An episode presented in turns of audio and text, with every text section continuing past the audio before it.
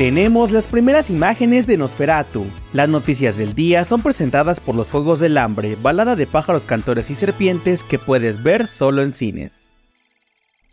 Comenzamos con la noticia de que Brian Lee O'Malley aclara sobre si la serie de Scott Pilgrim tendrá una segunda temporada. Aunque el anime de Scott Pilgrim da el salto ha sido un éxito entre la crítica y la audiencia, el creador Brian Lee O'Malley y el guionista Ben David Gravinsky han revelado que no tendrá una segunda temporada, aclarando que por ahora no están trabajando en ello ni tienen ideas oficiales para una continuación. Sin embargo, no descartan la posibilidad de volver en el futuro con nuevos episodios. La serie completa ya está disponible en Netflix.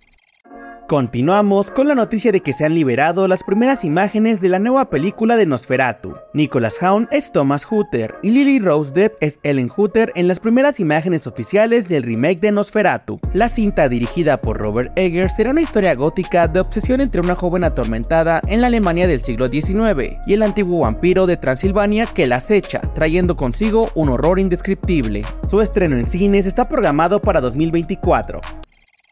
Para terminar, les contamos que Katherine Hardwick ha mencionado los actores que le gustarían para el reboot de Twilight. Jacob Elordi y Jenna Ortega serían los actores perfectos para reemplazar a Robert Pattinson y Kristen Stewart como Edward y Bella en un reboot de Twilight, de acuerdo con la directora de la primera película. Recordemos que en abril de este año, Lionsgate Television anunció que estaba preparando una adaptación televisiva de Twilight, con Stephanie Meyer, la autora de los libros, a bordo del proyecto. Aunque por ahora el proyecto está en fase inicial y no se han revelado más detalles al respecto.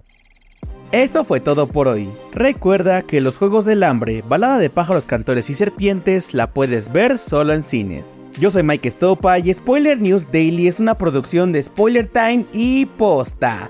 Hasta mañana.